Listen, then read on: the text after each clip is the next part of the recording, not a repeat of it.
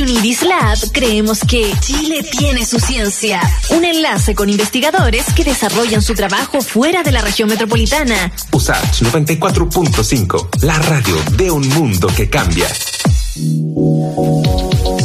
Y esa investigadora que desarrolla su trabajo fuera de la región metropolitana es una amiga de la casa con quien retomamos la conversación, la doctora de inmunología Marcela Gatica, para analizar la contingencia pandémica, no solamente el retroceso de la región metropolitana, sino que también variante del SARS-CoV-2 y la situación de la crisis sanitaria en regiones. Marcela, ¿cómo estás? ¿Cómo estás, Iván? Buenas tardes, un gustazo verte nuevamente y estar aquí en tu programa. Qué bueno. Oye, Marcela, eh, antes de, ir al detalle de las variantes y lo que está pasando también ahí en la región de Coquimbo, esta noticia de, que no sé, nos enteramos hace dos horas, eh, que afecta a la región metropolitana, donde yo creo que no aplica el, lo que escuchamos para el estallido social, esto del no lo vimos venir. Acá yo creo que sí lo vimos, lo vimos venir, ¿no? Sí, de hecho aquí yo creo que no hay sorpresa, o sea, es que era lo esperable, o sea, vino el 18 de septiembre y después las medidas se empezaron a relajar y yo creo que todas y todo igual nos hemos relajado, además que estamos entrando ya en primavera, verano, bueno, por lo menos de Santiago al norte ya el, clima es más agradable, uno puede hacer más actividad al aire libre, entonces eh, yo creo que era lo esperable. Entonces, de hecho los epidemiólogos, epidemiólogas hace rato ya están vaticinando esto, pero la diferencia con, la, con las anteriores es que mm, aquí estamos, la mayoría de la población está vacunada, o el, mm. grupo, el grupo objetivo por lo menos, entonces el impacto debería ser menos debería ser, pero eso no implica que no nos cuidemos por razones que podemos conversar en profundidad, pero como te digo, aquí no hay novedad, yo creo. O sea, claro, eso, eso te iba a decir que pese a que retrocedemos a fase 3 y se está viendo un aumento de los casos, si es que uno ve eh, la curva, digamos, como alejando la lupa total, desde marzo del 2020, cuando recién se confirmó el primer caso en nuestro país, las dos primeras olas han sido mucho más críticas que lo que algunos ya están aventurándose en llamar una tercera ola en este momento, que no, no se compara ni por si acaso con, lo, con las dos anteriores. Entonces, la vacunación ahí también ha jugado un papel súper importante y esta fase 3 de ahora también, nuevamente con la vacunación, es muy distinta a lo que podría haber sido, no sé, seis meses atrás. Claro, de todas formas, mira, si bien la vacuna no corta la cadena de contagio necesariamente, sí, los datos chilenos por lo menos muestran, los que ha mostrado el MinSal siempre, muestran que igual eh, previene que uno desarrolle la enfermedad, entonces igual hay, un impacto en eso. Mm. Entonces, aquí el tema lo que hay que tener cuidado es que no, tenemos que como acostumbrarnos en el fondo a decir ya dos mil casos todos los días, nos acostumbramos y yo hago mi vida y, me relajé. Es como, es como los gringos están como en esa parada un poco, ¿no? Así como normal, dos mil casos todos los días, o mucho más, sí, porque son también mucha más población. Claro, normal, y aquí estamos ya en onda playa, ya, y como que ya llegó el verano, y entonces como que nos relajamos un poco. Mm. Pero el tema de eso es que, a lo que vamos a conversar también hoy día, es que si no, eh, lo que no tenemos que olvidar es que entre más gente contagiada haya, más chance le damos al virus de dar chance variantes, etcétera. Entonces, por eso que a mil casos diarios, en realidad. Mm. Oye, tú ahí como mandando un poco el, tema que nos convocaba ahora, también tiene que ver con la, la variante, una que de hecho eh, están viendo los, los ingleses, que es la Delta Plus. ¿De qué se trata eso? Claro. Es que, mira, aquí yo creo que primero contarle a la audiencia y aprovechar de recordarle que es normal que vayan a seguir apareciendo variantes, es esperable, porque los virus, al igual que otros organismos, cuando se reproducen, como que su maquinaria genética, digamos, pueden haber errores, ¿ya? Entonces estos errores se van acumulando, van generando mutaciones y de repente pueden generar mutaciones que ya son un poquito más importantes y se generan las variantes, ¿ya? Y ahí están las variantes como que estamos como eh, bueno, hay varios tipos de variantes, pero por ejemplo, no todas las variantes son de preocupación. De preocupación en realidad tienen que ver con, con cuando el virus podría eh, a lo mejor eh, entrar a nuestras células de forma, más rápida, ser un poquito más contagioso.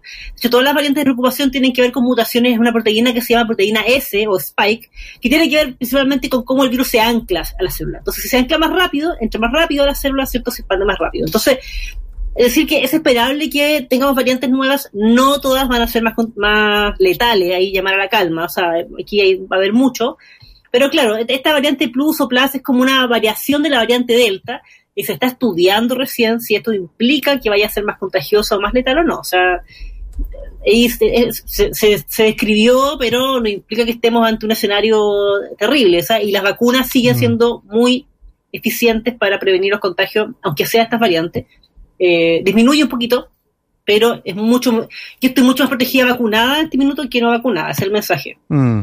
Y tú mencionabas que eh, el gran temor es que se generen variantes que sean eh, resistentes a, la, a las vacunas. ¿Se ha visto evidencia de aquello a esta altura?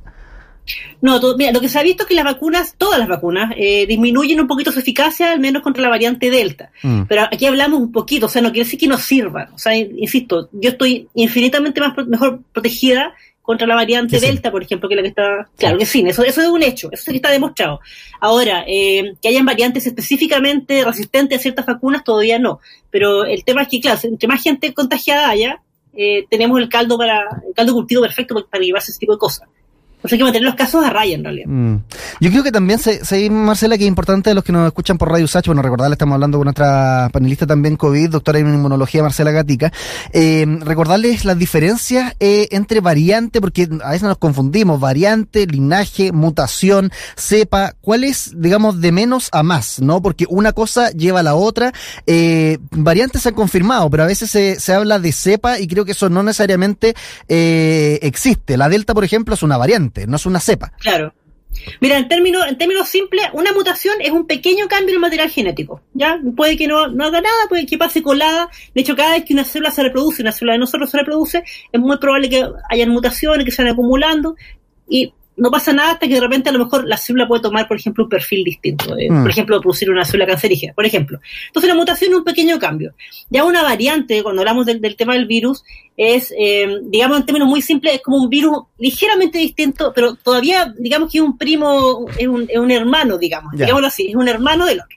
En cambio, una, una cepa ya es, es como un primo, ya es como... Se alejó. Puede tener se alejó un poco más, puede tener diferencias ya en su funcionalidad, y, no solamente en, que, que, varía una proteína, sino que pueden variar muchas más cosas en el virus, digamos en términos bien simples. Entonces, mm. de hecho, no, no, hay cepas distintas hasta donde yo sé, no hay cepas distintas del COVID. Es un error cuando se habla de cepa y de variante y no se confunde, pero en realidad son variantes las que hay.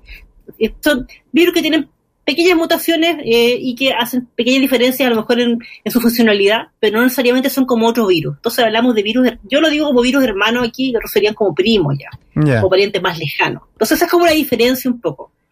Oye, Marcela, y, hay que de alguna forma hacerse, porque en Chile tenemos eh, casi todas las variantes, ya no, solamente la Delta, también está la, la, Gamma, la Mu, entre otras. Se ha dicho también que la, la Delta es menos de tal que la Gamma, pero más allá de esos detalles, porque quizás nos mareamos nuevamente eh, con tanto, mm. con tanta información, eh, hacernos la idea quizás que van a seguir llegando nuevas variantes también a nuestro país. O sea, no solamente la vamos a seguir viendo lejos, como esta Delta Plus que está, digamos, en, en, en Reino Unido, otras que están en, en Rusia, de las cuales todavía no hemos ni siquiera profundizado, pero inevitablemente por la globalización, viajes, etcétera, van a seguir llegando también a Chile, ¿no? Así es, eso es absolutamente esperable, entonces por eso hay que, hay que tratar de cuidarse y mantener las medidas, por lo mismo, porque, por lo que explicaba recién, o sea, es normal que se produzcan estas mutaciones que van a, pueden producir nuevas variantes, insisto que no todas van a ser preocupación, algunas sí, eso no, quiere decir que sean más letales, insisto ahí con el llamado a la karma, pero pueden ser más contagiosas. Entonces ahí entramos a jugar con los factores de estoy vacunada, qué, qué edad tengo, tengo alguna enfermedad de base y todo. Entonces, eh, ahora lo, lo, lo, que igual es interesante es que los virus, eh, por lo general, tienden evolutivamente a lo largo de los años a convivir con nosotros. Ya mm. lo ideal para un virus es no, no matarnos. ¿Por qué? Porque eh, los virus, recordemos en la audiencia que se discute mucho todavía en ciencia si son organismos vivos o no, porque los virus, en resumen, tienen que entrar, tienen que inyectar nuestro material, su material genético a nuestras células para poder reproducirse dentro de ellas y así expandirse. Entonces, el virus nos necesita. Entonces, aquí voy con esto, es que es esperable que evolutivamente los virus cuando vayan mutando podrían ser más contagiosos, pero quizás no más letales. O sea, que se puedan diseminar por nosotros, pero a lo mejor sin, sin matarnos, como el virus del resfrío común, por ejemplo. Entonces, el virus se podría volver buena persona, digámoslo así, eventualmente con el paso del tiempo, de los años, si lo decimos de esa forma. Pero entonces, ahí me, reforzar el tema, o sea, van a seguir apareciendo variantes, sí, eh, no todas van a ser más, más peligrosas, digamos, en términos simples, no necesariamente, pero el tema es que démosle el menor caldo, el menor caldo de cultivo al virus para que se produzcan variantes, para que vaya mutando. Bueno, y ahí entra la, tú hablas que bueno, que quizás varios años se vuelva a buena persona, entra la, malla del chiste, ¿no? Eh, la, la, la, idea eh, que ha circulado incluso de que se pueda volver un, un, virus endémico con una campaña de vacunación anual, como lo es la influenza, o sea, no es una idea alocada, que ya sea casi que un resfrío común del 2023, estar diciendo, ah, me dio, me dio COVID, y que no sea tan terrible como lo es en esta situación pandémica. Claro, el, tema ahí es que todavía el virus, este virus es súper letal, no es como un resfrío común, o sea, efectivamente han muerto ya, perdí la cuenta, creo que 40.000 o 50.000 eh, personas en Chile por lo menos. Pero la vacuna es lo que hace la diferencia ahí, ¿no? Claro, eso entonces lo, que hace la diferencia, entonces lo que voy es que, claro, es un virus bastante peligroso como la influenza, o sea, la influenza mata a muchas personas todos los años, pero es, probable que por muchos años, no sé toda la vida, pero por muchos años, esta sea una vacuna más del plan de vacunación, porque el tema es que, aunque nos vacunáramos todos y todas en Chile, igual no todo el mundo se va a vacunar, o sea, se estima que se va a demorar unos años en que, mm. en que la vacunación alcance un porcentaje importante. Entonces, teníamos que encerrarnos en Chile, cerrar la frontera y, estar, y vivir como una burbuja para que el virus no volviera a entrar. Que una utopía. claro, y va a seguir circulando. Entonces, y siempre hay gente que a lo mejor no se puede vacunar o no quiere, lamentablemente. Entonces, va a haber un residuo ahí de virus circulando. El tema es que sea lo mínimo posible. Oye, Marcela, lo otro también que, preocupa al Ministerio de Salud, bueno, además de que la región metropolitana eh, pasó a fase 3, es que según los exámenes PCR, la positividad y las regiones que tienen mayor, este, o sea, digamos, mayor valor en este índice, eh, esta última semana, está la metropolitana y seguidita está la de Coquimbo. Bueno, después está Valparaíso también y la del Maule. Eh, ¿Cómo está justamente esa, esa región? Tú nos estás hablando desde allá, de hecho. Sí, mira, yo creo que, a ver, yo creo que el diagnóstico no es muy distinto a otros lados. O sea, eh, evidentemente hay un relajo. Yo creo que todo y todas, como te digo, nos hemos relajado un poco en las medidas.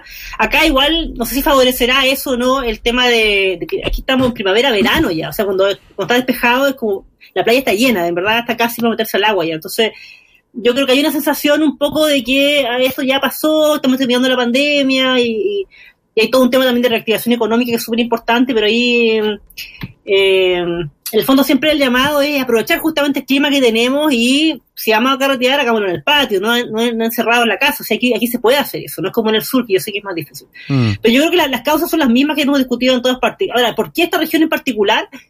Eh, yo entiendo que los casos, la mayoría están concentrados en la ciudad de Coquimbo, las ciudades grandes.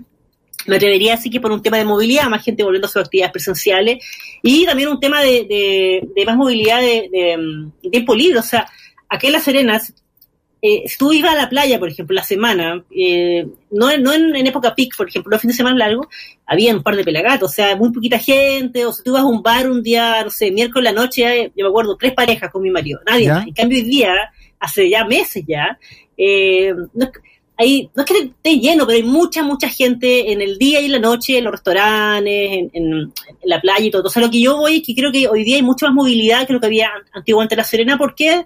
Porque yo creo que estamos como tuvimos un año y medio encerrado, yo creo que es normal que queramos salir. Entonces ahí es donde está un poco el peligro. Y yo me atrevería a decir que por eso quizás, como mucho más fiesta y todo, eh, este, sea como la, causa un poco. Y recordarle a la audiencia que el grueso de los contagios se produce en las casas. Entonces, eso que me dice a mí, fiesta, juntas de once, almuerzo y todo. Pero es como un poco lo mismo que, que, o sea, el escenario, por lo que tú estás describiendo, es un poco lo mismo que vemos en Santiago, seguramente también en el sur, en el extremo norte también se ve, eh, y al final pareciera entonces que, no sé, lamentablemente, eh, las fiestas clandestinas que tanto fueron noticia cuando estaba el toque de queda y las cuarentenas bien estrictas, eh, ahora como que siguen siéndolo, solo que ya no son clandestinas, porque no está la regulación ni la ley que lo impone. Entonces, como que no sé, no sé si es que afectó tanto eh, tener esas regulaciones como la cuarentena dura, eh, pucha, como que al final la, eh, eh, el llamado de atención entonces la, vacunación está haciendo más lo suyo, eh, más que eh, la, la, misma conciencia de mantenerse en la casa, usar la mascarilla, no hacer fiestas, juntarse con grandes grupos, etcétera. No sé si se, como que se transmite un poco la idea.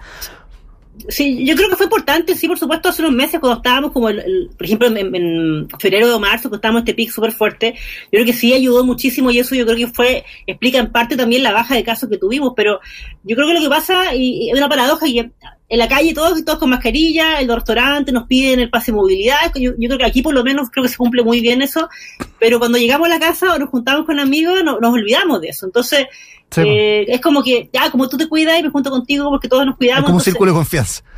Es un círculo de confianza, entonces yo creo que ahí está el problema. Si yo mm. creo que, mira, el llamado es a juntarse, si vamos a hacer un asado o algo, hagámoslo en el patio, eh, en verdad, si podemos. O sea, yo sé que en el sur, eh, mente abierto, o sea, si en Santiago también hay treinta y tantos grados esta semana, está para juntarse al aire libre, o sea, ahí con eso prevenimos bastante. Eh, el tema del contagio y también un error clásico también, que mucha gente me dice, no, si yo ventilo antes y después en la oficina, eso no sirve de nada, en mm. verdad hay que mantener un, el aire constante, ahí que el flujo constante, porque recordemos que el virus se transmite por aerosoles, queda en el aire. Si no saco nada acompañarme alcohol gel, sino no Ya, pues Marcela, oye, eh, te dejo la invitación desde ya para estar hablando en un par de semanitas más y sabéis que me gustaría conversar en esa ocasión, podríamos estar viendo eh, un tema tan importante como lo es eh, la Convención Constitucional, estar viendo qué están discutiendo ahí en la Comisión de Ciencias, ¿no? sería relevante además de, por supuesto, toda la contingencia pandémica. Así que extendía la invitación y hablamos en un par de semanitas. Pues. No, encantada y sobre todo encantada de hablar de ese tema que es tan importante para, para Chile. Así que muchas gracias, Iván, por el Ya, Marcela. Chao, que esté bien. Chao, chao.